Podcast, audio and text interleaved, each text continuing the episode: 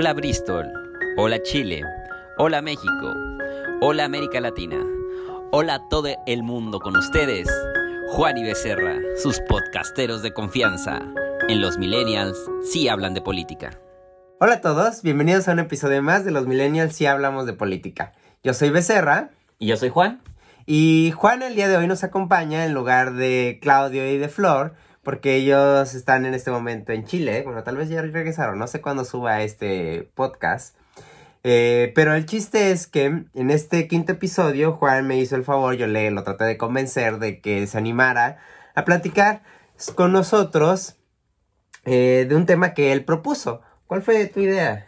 Bueno, quiero platicar con ustedes a partir de mi experiencia que como, no como estudiante, sino como cualquier otro extranjero que toma una nueva vida en otro país. Sí, hay que decir que, bueno, somos, somos pareja, entonces tú veniste a Reino Unido. Sí. Eh, porque yo fui aceptado en la universidad y entonces él pudo tramitar su visa como mi dependiente.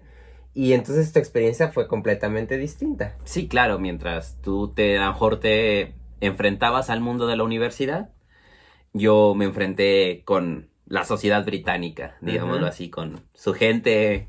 Y, y, es muy interesante porque justo de una cosa que de las cosas que platicábamos es que decíamos, bueno, es que cuando llegamos aquí, o cuando nos decían que íbamos a venir aquí, creo que todos tenemos la idea de, ay, el mundo ha de ser muy distinto porque es primer mundo y México es país en vías de desarrollo, entonces el contraste ha de ser brutal y, y llegamos aquí y nos enfrentamos con una realidad bien distinta, ¿no? Sí, bueno, las razones obvias es el, idioma como primer choque fuerte. Eh, yo nunca estudié, bueno, sí estudié inglés, pero nunca puse el empeño para aprender, ya que nunca había sido mi idea salir del país a que tuviera una lengua que no fuera el español. Eh, aquí cuando llegué fue difícil, como poder comunicar eh, cualquier cosa, desde la más simple. Y bueno, para buscar trabajo también ese fue otro reto. Eh, que no es, o sea, sí fue difícil, pero tampoco imposible. Lo hiciste muy rápido, en Bueno, sí, lo hice muy rápido, pero bueno, me costó mucho trabajo y todo, o sea, al final creo que la comparación que yo quiero hacer no es de que cuál sea mejor o cuál sea peor o la comparación, simplemente que tengan la otra visión de, que no es lo mismo tratar con personas de la universidad, personas que tienen cierto nivel de educación, que están con la disposición de ayudar. oportunidades. o ser ellos mismos extranjeros en otro lugar.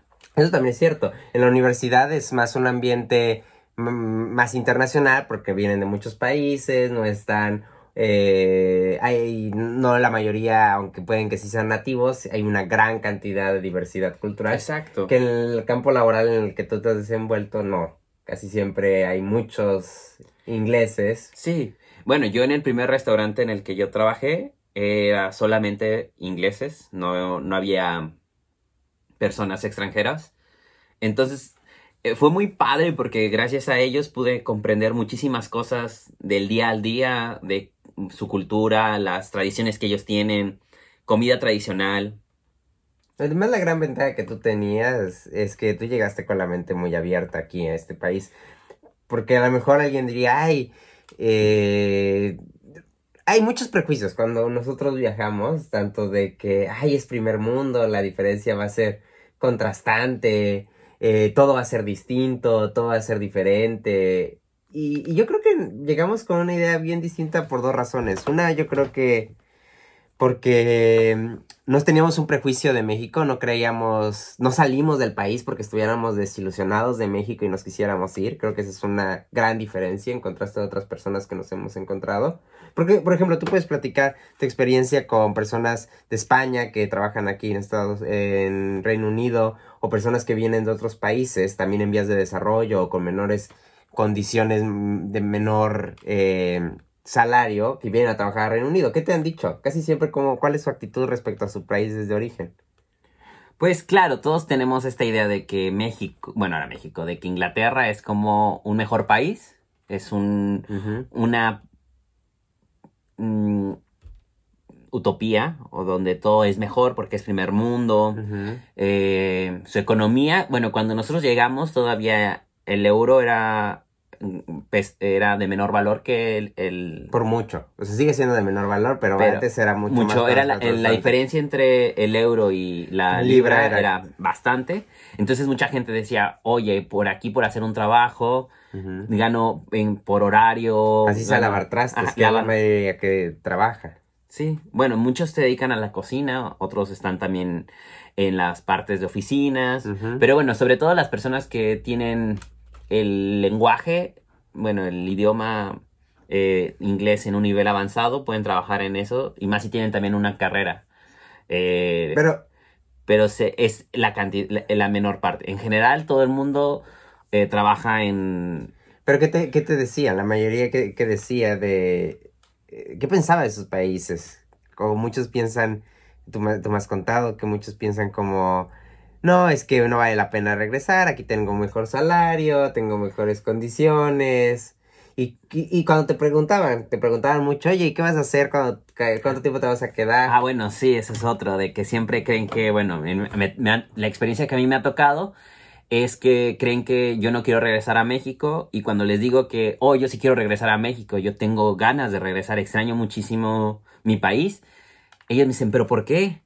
O sea, si aquí tenemos un nivel de salud pública alto, tenemos buenos salarios, horarios establecidos, eh, hay- las leyes se respetan.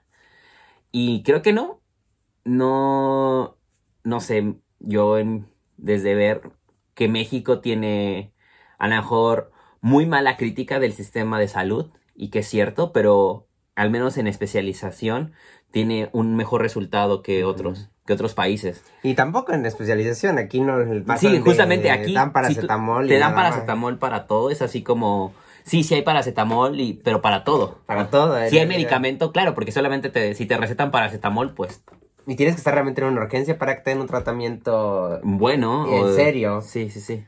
Igual las citas se tardan muchísimo. A mí, por ejemplo, cuando tuve un problema de los ojos, me mandaron tres, cuatro meses Después la cita. después la cita. Así que, o sea, el sistema de salud público aquí no es, no es la gloria. Exacto. Bueno, también esa es de las partes que muchos británicos, bueno, no muchos británicos, pero el, parte de las cosas que la gente dice sobre el Brexit es, es que justamente quieren un mejor nivel, que mucha gente viene y absorbe el, el presupuesto de, Sí. del, de- del sistema de salud que Claro, ellos porque tienen. parte de los acuerdos de la Unión Europea es que cualquiera que sea parte de ella va a recibir servicios de salud. Entonces ellos creen que un gasto o un coste innecesario de los extranjeros está corriendo por sus sistemas de salud. Sí. Lo cual es falso, porque ellos también, claro, que reciben ese beneficio cuando viajan.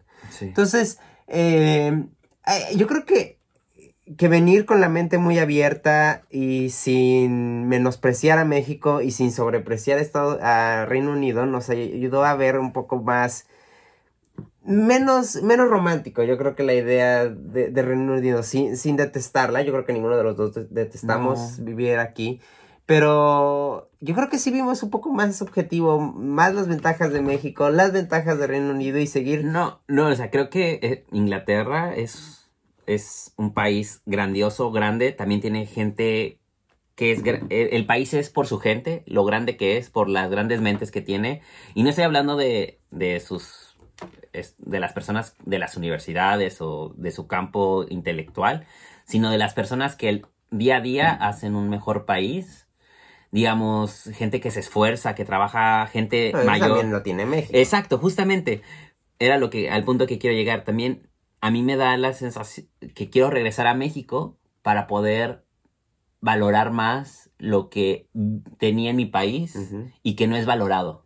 Digamos, la gente reconocernos como un mercado, el mercado tan grande que Eso, somos. eso es algo importante. Porque, por ejemplo, aquí, siendo un- una población mucho más chica que el- los mexicanos, son, tienen menos pobla- hay menos población en Reino Unido que en México. Sin embargo, su mercado interno es muy importante. Algo que nos sorprendió es que aquí la marca de la, así como en, en México tenemos el Great Value de Aurrera, Sí. que es la marca del, del, del centro. Imagínense que cada una de las, de las tiendas que tenemos en México tiene su propia marca. De Exacto. todo. Desde Wilco, que es la de la que vende cosas de la casa y medicinas, tiene sus propias medicinas con su marca y las tiendas, los supermercados tienen su propia marca y la compran. Sí. Y aquí no se preocupan porque, ay, no, es que no es de marca.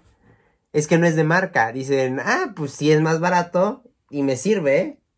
Y son productos de... Y son productos hechos aquí, ¿por qué no los va a consumir? Sí, Y, consumen principalmente productos hechos aquí. Y bueno, y también que tenemos los sellos, bueno, tenemos. Tienen los sellos de la reina, los, las garantías que dan los... eh, Esos sí son productos de marca.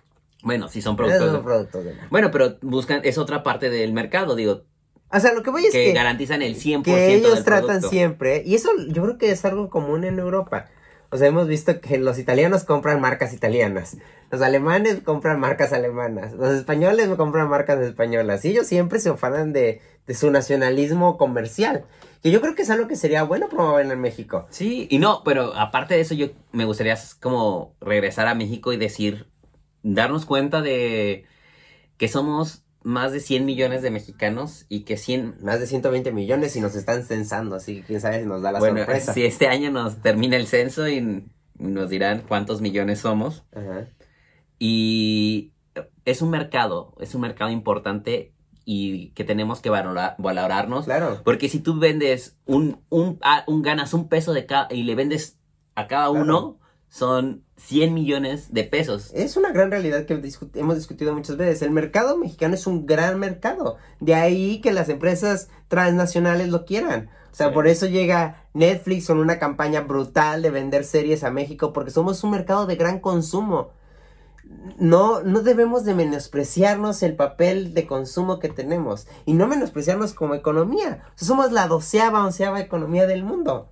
Y, y tenemos un mercado interno apagado. Muchos, parte de ello porque durante sexenios teníamos controlado el salario mínimo. Sí. O sea, y, y este asunto de, de que no que bajar, aunque no es lo, lo máximo, pero bajar el, el dinero a las bases, incrementar el salario y que haya más dinero en la circulación y que se compre más, es parte de activar la economía. Y bueno, y también otra cosa que creo que es importante hacer lazos como los que estamos haciendo, pero a, mm, a una escala mayor, eh, con toda Latinoamérica. Digo, somos un país, somos, compartimos una historia, compartimos una cultura, compartimos eh, ciertos defectos, como, no sé, la corrupción, muchísimas cosas compartimos. Y no sé, yo también creo que para mí estar fuera de mi país y darme cuenta que cuando las personas con las que entendían gran parte también de mi cultura era mucha gente latinoamericana. Y eso hace saber que también no estamos solos, porque muchas veces parece ser México y Estados Unidos como muy constante la, el flujo de, de información, cultura, lo- el enlace de, de- de mercados, de comida, la forma en la que consumimos, es muy americanizado.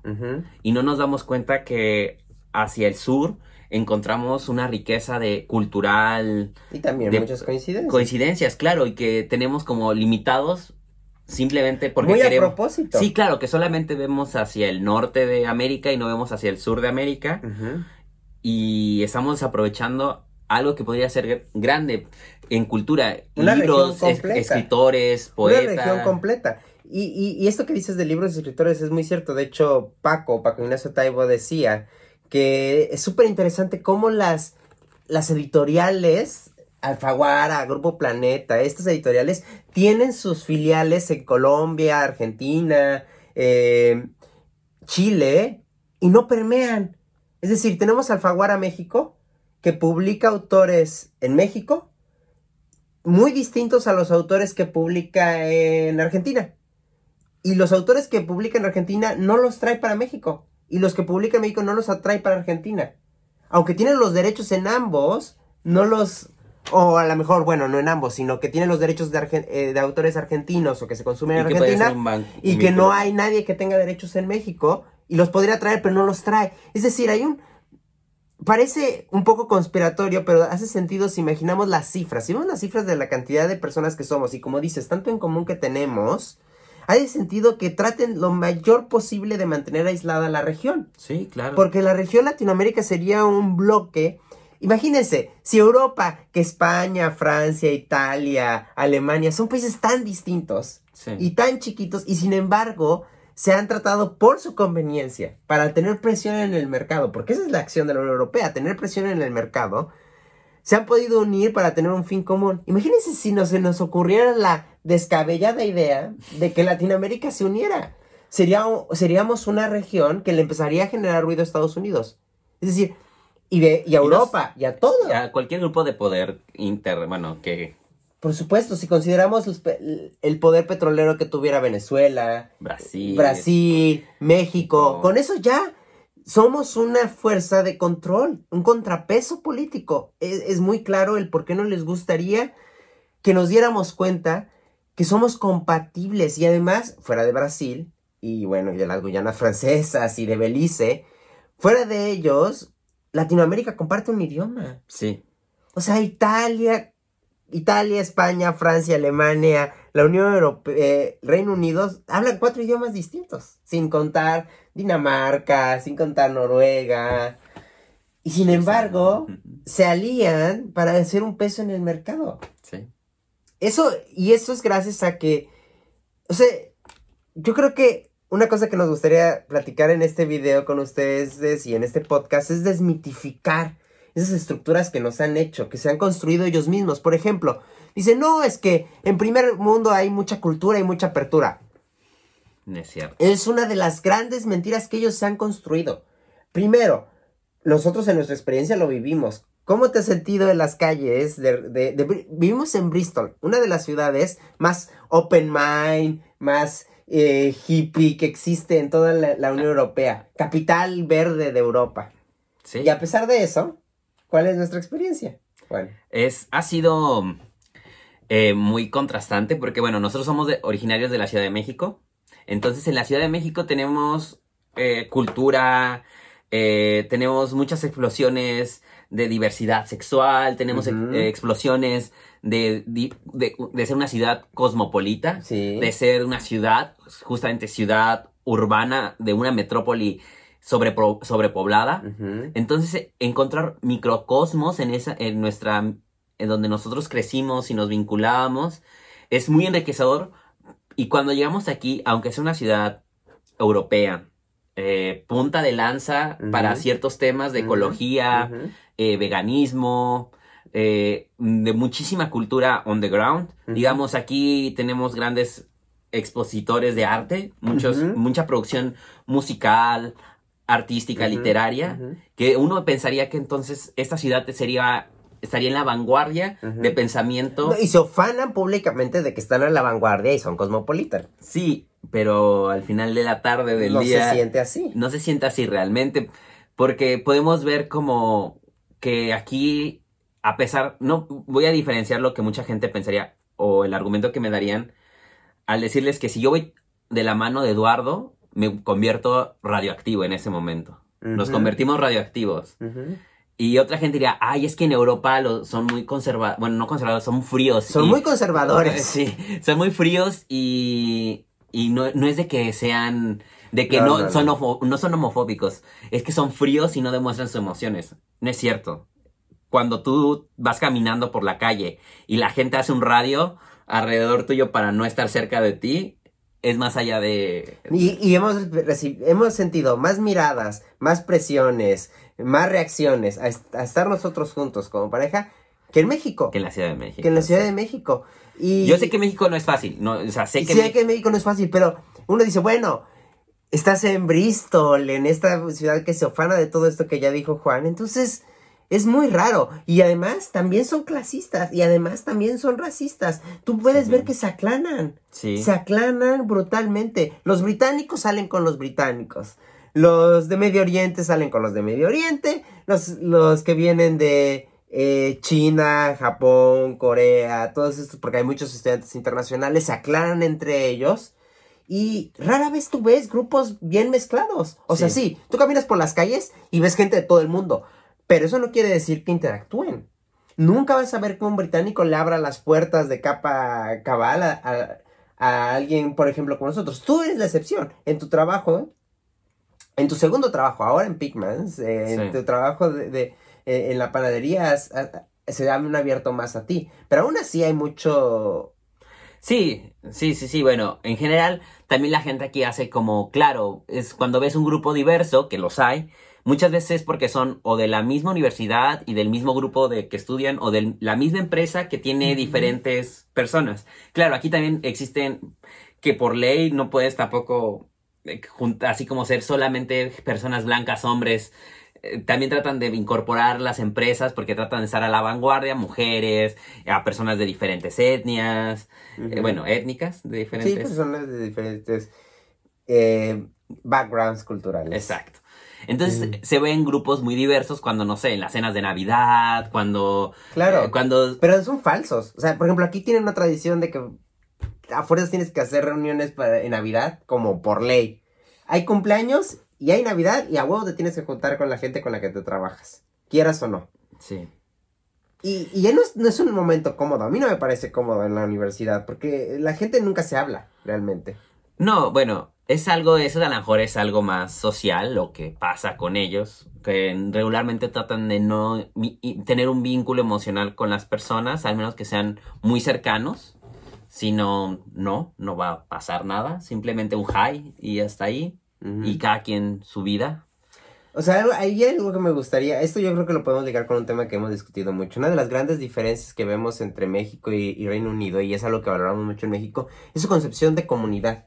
Sí, En México tenemos muy claro lo que es la comunidad, cómo trabajar en equipo, a pesar de que ya lo hemos platicado de cómo se ha permeado el sistema neoliberal que nos individualiza, yo creo que eso también es claro que en México se empieza a gestar, pero dado que aquí nace y se gesta el neoliberalismo, es muy fácil ver cómo los adolescentes, los profesores, los trabajadores, todos tienen una cultura súper individualista sí. y muy poco la concepción de sociedad de, oye, ¿estás bien? Pero sinceramente, oye, ¿te puedo ayudar? Oye, lo ves en los más viejos, en las personas más grandes. En las personas más grandes que hayan vivido, digamos que sufrieron parte de Posguerra. la guerra, la posguerra, De los 50, 60. son personas sumamente con una conciencia de querer ayudar a la gente. Porque aquí lo que tienen también es, que eso creo que tendríamos de aprender más todo México o América Latina, tener el, el- un sistema, de- no de caridad, pero... A mí, Bueno, no me bueno, gusta aquí le dicen- a mí no me gusta la Aquí caridad. le dicen charities. A mí no me gusta eso. Bueno, a mí me gusta el poder ayudar a otras personas. Pero es que es un, justo si- es lo que es no un sistema, no es un sistema que ellos tienen y han Es desarrollado. una forma de, de limpiarse en salud. Sí, pero digo, claro, al no tener el digamos, un mexicano, si pasa una tragedia, lo que va a hacer es tratar de dar lo que él pueda, va a ir a dar su esfuerzo, va a ir a quitarse una lata de comida de su casa y se la va a ir a dejar a un centro de acopio. Y no solo va a hacer eso. No, y va a trabajar, y va a ayudar a Exacto, quitar, y va a estar al pendiente. Exacto. Aquí se limpian en salud así. Sí. Ah, no, yo ya di mi No, aportación. a- y aquí justamente, aquí lo que pasa es como, bueno, lo solucionamos haciendo una fundación que contratamos a una gente que da... que también sirve para generar dinero. Claro, claro, o sea, o sea, tampoco, pero ha- hay una, una forma en la que se puede ayudar, o sea, ellos hacen solamente un sistema para que la ayuda siga, pero no es de que realmente eh, vaya y quieran ayudar de más allá de, de, un- Claro. de una, de una pequeña cuota mensual económica. Ellos van a los lugares donde ellos sienten que pueden ser los salvadores. Esa es una concepción que tienen los británicos. Creen que son los salvadores del mundo. Ellos se van a sus retiros en África. A, o se van. ¿Por qué me estás? ¿Qué? Dime lo que opinas. No, opino que, o sea, sí, pero también hay mucha gente que sí lo hace, lo hacen, Po- a ver, a ver, lo hacen Generas- conscien- no, no lo hacen conscientemente, o sea, lo lo hace conscientemente. Está metido en su cultura. Es su cultura. O sea, ellos no son víctimas de algo que no se dan cuenta que están siendo parte de un juego, porque realmente no van a solucionar el problema de esa forma. Pero decir, me voy a ir a dar clases por el mundo durante tres meses o seis meses. Y aquí se mueren de hambre y, sí- y hay miles de personas que no tienen educación en su propio país. Igual, sí, o sea, digamos, también otro... O sea, algo que, que dicen O sea, mucho hay- de, aquí hay- ay, van a ayudar, ¿y por qué siguen teniendo bancos de comida? Aquí hay unas cosas que se llaman bancos de comida, creo que ya lo hemos platicado en otro podcast, pero si están tan bien, ¿por qué sigue habiendo bancos de comida? ¿Por Bueno, qué siguen porque tam- necesitando los bancos de Bueno, comida? también porque aquí queda el resquicio, este hoyo, este hoyo negro que se está haciendo más grande, de la, El- la brecha que hay entre la gente que tiene Claro. dinero y, y la que no existe en una sociedad en la que la economía La eh, existe, ajá, la, la- la olvidó. Las personas que están en situación de calle, porque también aquí hay, hay gente que no puede pagar los impuestos para su casa o no tiene o trabaja. Es que justo el costo es muy, de vida es muy caro. Sí, y no pueden, y no pueden tener, no sé, a dos hijos con... Ay, y ahorita me recordaste algo que me sería bueno que platicáramos de la experiencia. Alguien que, que, van, que admira cómo funciona el primer mundo. El primer mundo se mueve con muchísimos impuestos. Ah, sí, sí, sí.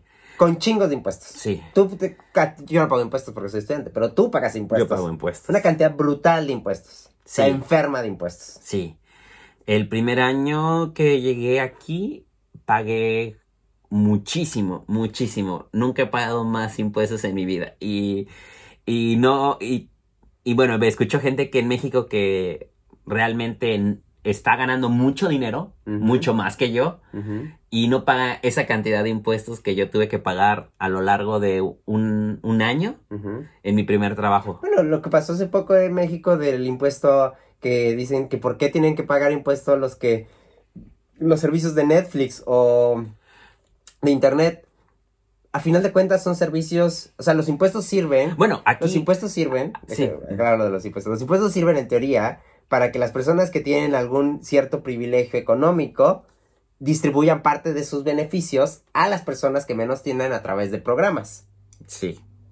Aquí, ¿te ibas a decir algo? No, iba a decir, aquí Uber pagas. Obvio. Hay un registro, ah, cada carro de Uber tiene que tener un registro Muy súper pa- estricto. y paga también impuestos.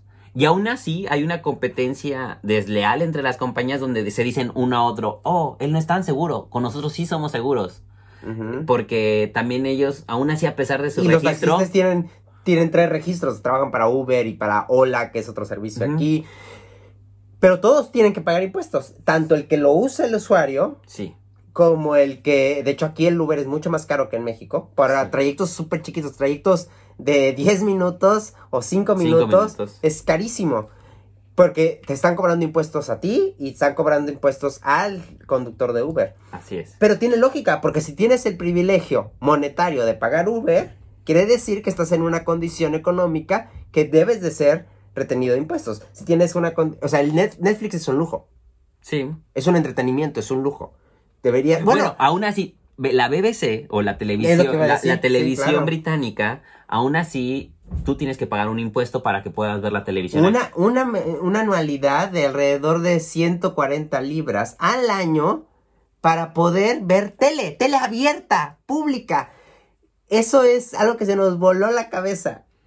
Todos Sí. dicen, ay, sí, queremos una. ¿Por qué no podemos hacer en México televisión de calidad, nivel BBC? Pues porque los británicos pagan por esa televisión. Claro, o luego podemos ver que también en México el subsidio que se da el mismo gobierno a la televisión, a las televisoras, era corrupción pura, porque aparte ellos ganan también de los eh, comerciales, porque aquí muchas veces no tienen comerciales. BBC no tiene comerciales. O sea, tú pagas tu anualidad y la ventaja es que ningún programa de la BBC tiene comer- comerciales. Exacto. Pero hay que pagar, todos lo pagamos. Bueno, yo no, porque nosotros no decidimos no pagar la, la anualidad, así que no vemos tele abierta aquí. Y de hecho no puedes ver tele abierta y no puedes verla en internet y son enfermos, y este es un detalle que me gustaría platicar de la gran diferencia, es que tienen máquinas que detectan la señal. Es decir, en cualquier momento te puede llegar la señora autoridad y decirte tú no pagaste la anualidad y te multa. Sí, y son multas muy grandes. Y hay máquinas para eso. Entonces, aquí me gustaría decir dos cosas. Uno, aquí se pagan muchos impuestos Sí. y eso ha decrementado el, el nivel de vida. Pero eso Eh, también es las ventajas que nosotros como países en Sí. vías de desarrollo decimos, uy, qué padre, mira, pero es que... qué- Y, ahora, qué-". y nosotros no vemos algo que aquí hemos dicho mucho. En México muchísimas cosas son gratis. Ah, sí. Y no hemos tocado el punto, pero bueno, a mí me queda claro con la cultura en México, que aunque yo es, eh, veo las noticias que culturales de, o de muchos artistas en México que hablan sobre esta gran que en, el último sexenio ha habido... En este gobierno. Bueno, en este gobierno, ah, cierto. En este gobierno has- es como muy lamentable las situaciones, el de presupuesto que les han dado, pero sin duda, aún así, hay más cultura en la Ciudad de México o en México como tal. O sea, y ahora hay muchos eventos, trata de descentralizarse el... el, el- Sí, el- digamos. Monterrey, Y Guadalajara, en lugares Tijuana. más chicos, o sea, se ha distribuido de manera distinta el presupuesto de cultura. Otra vez, en México siempre se daba a las élites, pero aún así eso no es Bueno, el tema. La cosa es que en México el dinero de, cultura lo distribuyen de tal manera en que haya muchísimas actividades gratuitas, desde ir a un museo, desde ir Bueno, a una exposición de arte, música, tenemos todas esas posibilidades Aquí la- gratis. Aquí la- nada es no, gratis. Aquí nada es gratis. Iba a decir, la colección que era de la reina de Leonardo da Vinci, de los bocetos de Leonardo da Vinci que estuvo en México, aquí- o que iba a estar en México. eh, eh, pero bueno, hay una exposición de Leonardo da Vinci sobre unos bocetos. Que yo no sé si esa iba a estar en México. Sí, iba a estar en México, pero fue lo que a mí me dio risa, que dije, yo tuve que pagar en mi, en mi museo bueno, de, la mi, de, de mi ciudad. Escher, la de Escher que nos Eso en Italia, en, En, Italia, Italia, eh, la había- de Escher tenía tuvimos que pagar 20 libras. No, eh, bueno, eran euros y 20 euros Una por... exposición que fue gratis en México. La misma, la exactamente la misma. Y ese es como súper fuerte, da- darte cuenta de las cosas que en México hay, hay, hay destellos aún de poder enriquecerte. Bueno, los libros. Sí, los Ahora libros la también campaña son- del fondo con los libros tan baratos, nunca vas a encontrar ese tipo de libros tan bien distribuidos, No, tan... aquí tan- encuentras libros en las librerías. Bueno, en primer lugar no existen como, o sea, hay las librerías como el Gandhi o el Sótano o librerías que tengan libros de diferentes tipos de, ar- de, de arte o de, de diferente, desde, no sé, como el Fondo de Cultura, que lo tengan ahí mismo, y tan variante, tan rica, no. Eh, eh, Está los, limitada. los libros los libros son una gran muestra de cómo este país es profundamente capitalista y profundamente neoliberal y profundamente eh, alineado a los gustos. Todos, todas las librerías de las muchas o pocas que hay en todo el, en todo Reino Unido tienen los mismos libros con las mismas portadas en el mismo formato de los mismos temas y todos de lo mismo. Sí. Y es impresionante la poca, bueno, ni los clásicos, los clásicos solo los muy clásicos los encuentras, pero no hay diversidad de otros países, no hay diversidad de No, otros idiomas. y- Buscaron, buscar un libro de autores mexicanos aquí, yo creo que encontramos Pedro Páramo y ya. Es impresionante. O Sí. de literatura, yo creo que iberoamericana, yo creo que contamos cinco autores que se publican aquí. Sí, eh, Gabriel García Márquez, Eh, este, Juan Rulfo, vimos el de Eduardo Galeano, ese sí existe. también el de... Bueno, Y cinco. No creo que, no creo que podamos mencionar más de cinco. Y, Eh, y bueno, pero uno esperaría que aquí tendríamos que ver libros de, ar- de arte o libros de la literatura en diferentes versiones, en diferentes eh, ediciones. Y no, simplemente existen como sí los clásicos en cierta edición. Y no todos los clásicos. Sí. Y, hay- y los clásicos realmente clásicos. Por ejemplo, si tú quieres buscar libros de británicos que se publicaron en los años 80, 70, olvídenlo. Si no fueron populares, olvídenlo. No los van a encontrar. Sí. Y bueno, pero la ventaja existe que tienen los, las tiendas de libro de caridad. Sí, pero ahí es una cuestión de suerte. Sí. Porque como depende de las, de las donaciones que les den, hay quien igual no tiene ningún tipo de, de entretenimiento. Pero luego, la otra cosa que me, que me gustaría que, que- que platicáramos respecto a estas diferencias tan contrastantes y tan, tan interesantes es esta falsa idea de que nos han vendido, quiero, quiero dejar esto muy claro, la idea del primer mundo es una construcción de la gente del primer mundo. Sí. O sea, hay cosas que sí nos dicen, ay, esto sí es muy primer mundo, los baños públicos, por ejemplo. Sí.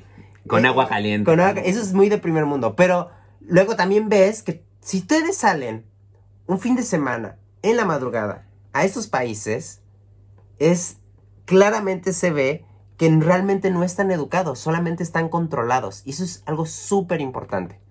Al parecer, Y bueno, y están con miedo todo el tiempo, yo Sí. creo, educados, porque la policía sí ataca. O sea, aquí es efectiva ah, te tlaquea. O sea, aquí sí he O sea, visto la- cómo tlaquean a gente Aquí así. nace el gran hermano. O sea, Sí, el, control. el- el- la idea de, de- de George Orwell del Gran Hermano es un escritor británico y nace aquí. Y nace aquí porque es cierto, aquí es real. Todo está controlado por cámaras, todo tienen un registro de ti y es cuestión de segundos en que detecten que alguien está causando un caos Sí. para que lo atrapen, lo tacleen duro contra el piso y ahí quedó. Sí, no es de que sus derechos. No, no, no, no, no. Aquí hay control. Pero es un control no educado. Dado que en cuanto tienen la menor oportunidad, rompen vidrios. Queman carros. Queman carros. eh, orinan por las calles. Eh, guacarean por todos lados. tira- tiran basura por todos lados. Es una marranada. Si nosotros nos quejamos de Coyoacán un domingo, un lunes en la mañana, esto es tres veces más. Bueno, eh, ustedes quizás no lo saben, pero bueno, yo soy panadero, entonces tengo que salir muy temprano por las calles de, de Bristol para eh, llegar a, la- a las 4 de la antes de las 4 de la mañana a mi lugar de trabajo, donde tengo que, que pasar por todo un recorrido lleno de, de gente vomitando, gente haciendo, destruyendo propiedad privada. O sea, el nivel de control ahí, ¿te acuerdas una vez que vimos a una pareja que se estaban peleando, gritándose? Bueno, no tardaron ni un minuto en lo que la, patrulla ya estaba afuera, interrogándolos y separándolos de por qué se estaban gritando. A ese nivel de control. Sí, eh, eh, yo no sé, y eso se los planteo a ustedes, ¿qué opinan? ¿Dejaríamos nuestra libertad por la pasividad? Es decir, dejaríamos tener una falsa ilusión de que nada pasa, todo está controlado, todo está bien, a costa de nuestra libertad, a costa de estar 100% vigilados todo el tiempo, todo el tiempo observados, todo el tiempo controlados, yo no lo sé, yo no sé qué contestar. Cierto que en México estamos en una crisis de violencia, de inseguridad, De valores, quizás. Eh, de valores, quién sabe. O sea, sí es cierto, pero yo no sé, por ejemplo, esta sociedad, qué tantos valores tiene. Mm. A mí me queda claro que esta sociedad está concentrada en fuerza, o sea, fuerza y control. No sé si valores, no sé si conscientemente toman acciones responsables. No lo sé. Difícilmente saberlo. Yo no lo percibo. ¿Tú lo Mm. percibes en tu campo de trabajo? No, no, no tal. De hecho, creo que muchas veces es como simplemente sé que lo, lo- no lo debo de hacer porque hay una ley o Exacto. al- no hay algo que yo sea consciente de que no lo tengo que hacer por lo que la otra vez hablábamos, ¿te acuerdas? Sí, sí. De, pero no me acuerdo que habíamos dicho de, O sea, la el cosa ejemplo. es que, no me acuerdo del ejemplo de tampoco, pero la idea es que ellos no lo hacen porque saben que hay una consecuencia brutal. No lo hacen no porque conscientemente digan, no lo voy a hacer porque tiene consecuencias éticas, porque no creo en ello, porque no creo que sea correcto. Si no hubiera una consecuencia, lo harían, porque no están educados, simplemente están controlados. Y yo creo que eso es clave. Claro, ahorita estamos muy desesperados en México y decimos, no, lo que necesitamos es fuerza, control, eficiencia. Y sí lo necesitamos. Pero también necesitamos educación, estructura, realmente ser conscientes. Y en México muchas veces lo somos, muchas veces tenemos claro que no hay que robar porque robar no es bueno, porque hay... Y no es porque, ah, te van a meter a la cárcel y, y te van... No, simplemente porque no creemos que robar sea correcto. Sí, o sea, toda tu familia te aseguro que te dicen no robes, este, te tratan de, de inculcar No mientas, valores, sí. justamente. Y nadie dice por la calle, hoy, hoy como que te diga tu mamá, ahora le vas y, y lo chingas y, Y por te robas. uy, te veo- te- eso me parece impresionante. Aquí los chavitos se roban y no por necesidad. Hemos visto más de una vez chavos que sistemáticamente se roban cosas en las tiendas. Sí, Sistemáticamente. entran así como jajaja, jujuju, jugando pequeños, o sea, puedes decir que tienen nueve años. O 10 y llegan, se roban cosas. Y lo único que los impide es que los vayan a cachar y los cachan y entonces hay consecuencias. Pero nadie parece ser que les enseña que no deben de hacer eso. Y eso es brutal. Eso es, eso es, y bueno, y luego la última construcción de que el primer mundo es la panacea y cómo realmente es una construcción por el mismo primer mundo. Pues su economía. Su economía, si uno revisa los datos de la Unión de Reino Unido particularmente, tiene una deuda brutal. La única diferencia es que nadie se las cobra. Pero tiene una deuda tan grande y tan grotesca como la de México.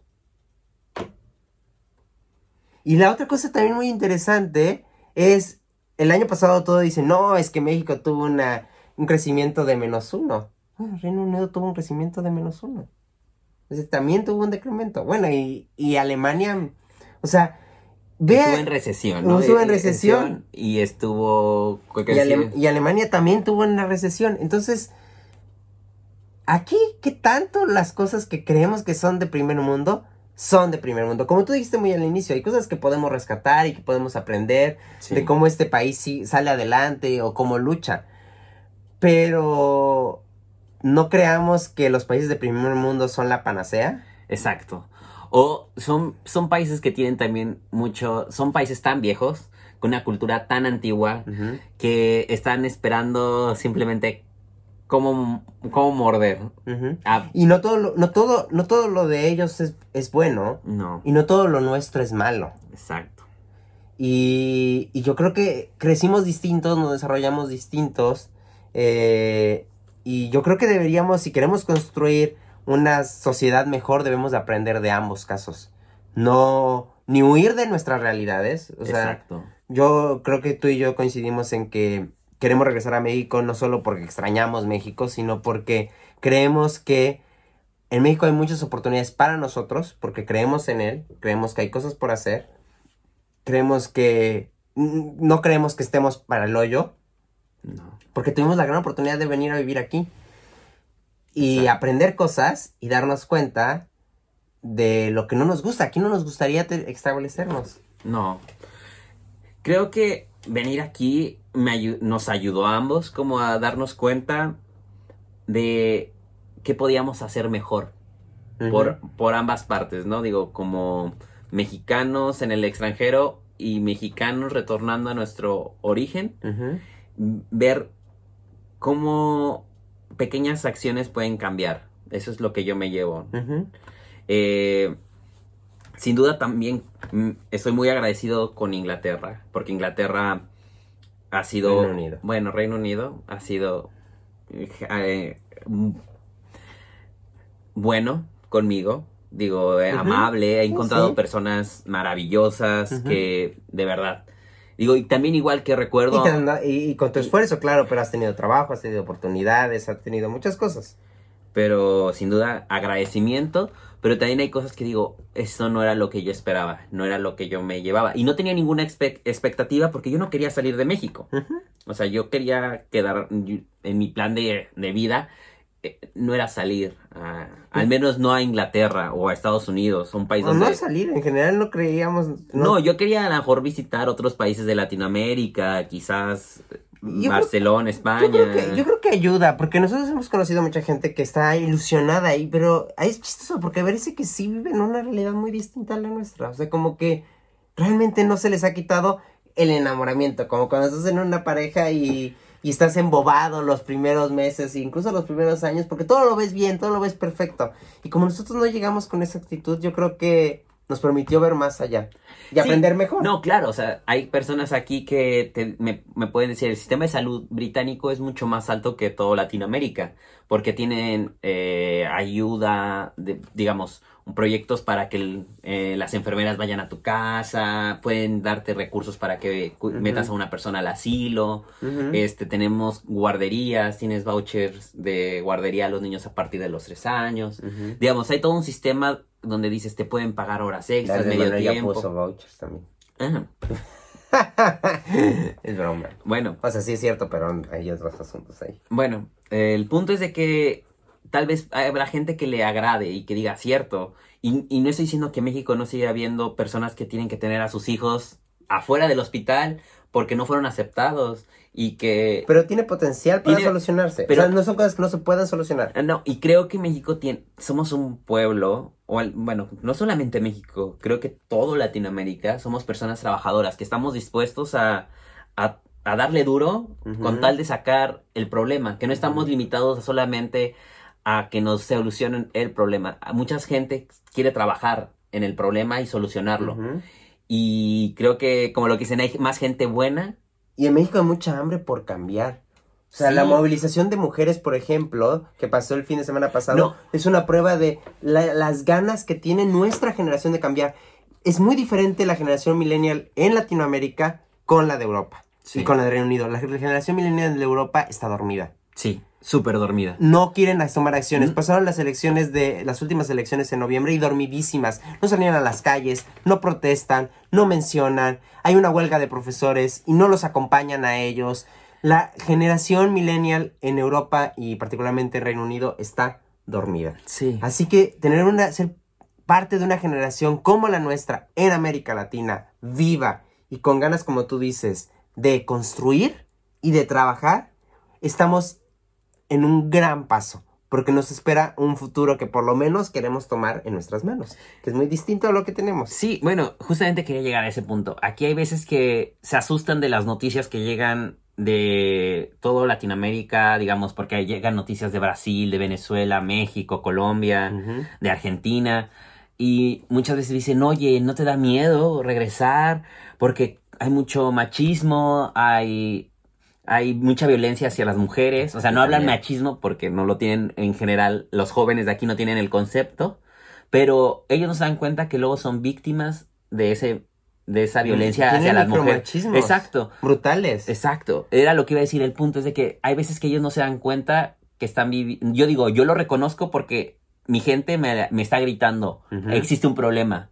Aquí ni siquiera Aquí, se dan no- aquí nadie grita porque na- na- nadie se da cuenta que hay un problema porque nadie, nadie sabe. Nadie están como en otro, interesados en otras cuestiones que claro, digo, son importantes, pero, Pero no se dan cuenta. pero no de se dan que- cuenta de que están en un mismo sistema machista heteropatriarcal. Que lo están y viven en él. Y es brutal. O sea, aquí la producción de Netflix de, de, de The Crown, producción británica, y una brecha salarial entre la protagonista que hacía de la reina Isabel y el puto príncipe. Así es. Le pagaban más al príncipe. Y ella era la principal. No, pero es primer mundo. Exacto, y fue una nota que se dio en el resto del mundo, pero aquí no hizo eco. Aquí solamente... Ah, pues ya una curiosidad más. Exacto. Y hay cosas que, aunque están en, en la vanguardia, hay gente que a lo mejor está estudiando la, la- el feminismo y tienen mucho conocimiento, no llega a permear al resto de No la se dan población. cuenta de que bueno, ellos tienen justa- problema. bueno, justamente yo era lo que, de las partes que yo quería decir, de la diferencia entre que tú tienes un grupo de, de social diferente al mío, porque el mío es gente trabajadora que va, que trabaja día con día, que si no trabaja ese mes no va a poder comer. ¿no? Entonces, sé que hay gente que, que aunque están estudiando arte, están desarrollándose como personas, como seres humanos, están haciendo sus sueños, viajando por el mundo y todo, hay veces que no se dan cuenta de, de lo que están viviendo como sociedad y que eso es muy triste, porque yo al darme cuenta de que mi pueblo grita, tenemos hambre, tenemos, Mm. sufrimos Nos están violencia, matando, nos están matando, eh, eh, es, es fuerte porque la gente te dice, oye, ¿y no te da miedo regresar? Claro que me da miedo. No te voy a decir que no a nadie le va a decir que no le da miedo a lo mejor que te pongan una pistola, ¿no? Pero aquí te están poniendo, están matando a otras personas por mantener tu estado de vida como lo tienes. Y es algo que ellos a veces no se dan tampoco cuenta, de que muchos recursos que ellos tienen eh, son porque están explotando a personas de otro país. Por supuesto. O Eh, sea, en otra, ellos pueden decir, no, estamos luchando contra, eh, eh, no sé, el consumo de, de, de recursos fósiles. Pero no saben que todo lo que, el plástico que ocupan todo el tiempo, está, viene de, de un país pobre que tiene que dar, contaminar agua, o te dicen, no, no contamines, o no utilices este químico. Todos porque- los productos que ellos consumen, porque es una sociedad de alto consumo, Sí. Digamos, son- aquí, tienen una huella de carbono. Aquí Punto. un, un- seis jitomates vienen en, una, en un contenedor plástico, envueltos en una bolsa plástica, Sí, por supuesto. y, te, y puedes comprar una bolsa donde metes eso, y por seis jitomates, seis jitomates iguales, Ujú. seis jitomates eh, que son pequeños, y, y que ya contaminaron, y ya hicieron una huella de carbono que los trajeron desde España, Sí, sí. o Pero, De pero, algún lado de- Están totalmente... No se dan cuenta de esas cosas. Sí, o que viene, no sé, en México, ¿cuántas veces hemos nosotros eh, el, el cilantro, el perejil, te dame un peso y te lo envuelven en una ramita eh, con una, con el mismo, con la misma palma para que eh, y no te dan una bolsa. Aquí viene una cantidad inferior, lleno, eh, amarrado con una liga de plástico, Ujú. em- em, puesta en una bolsita de plástico para que te lo den y te lo tengas al consumo.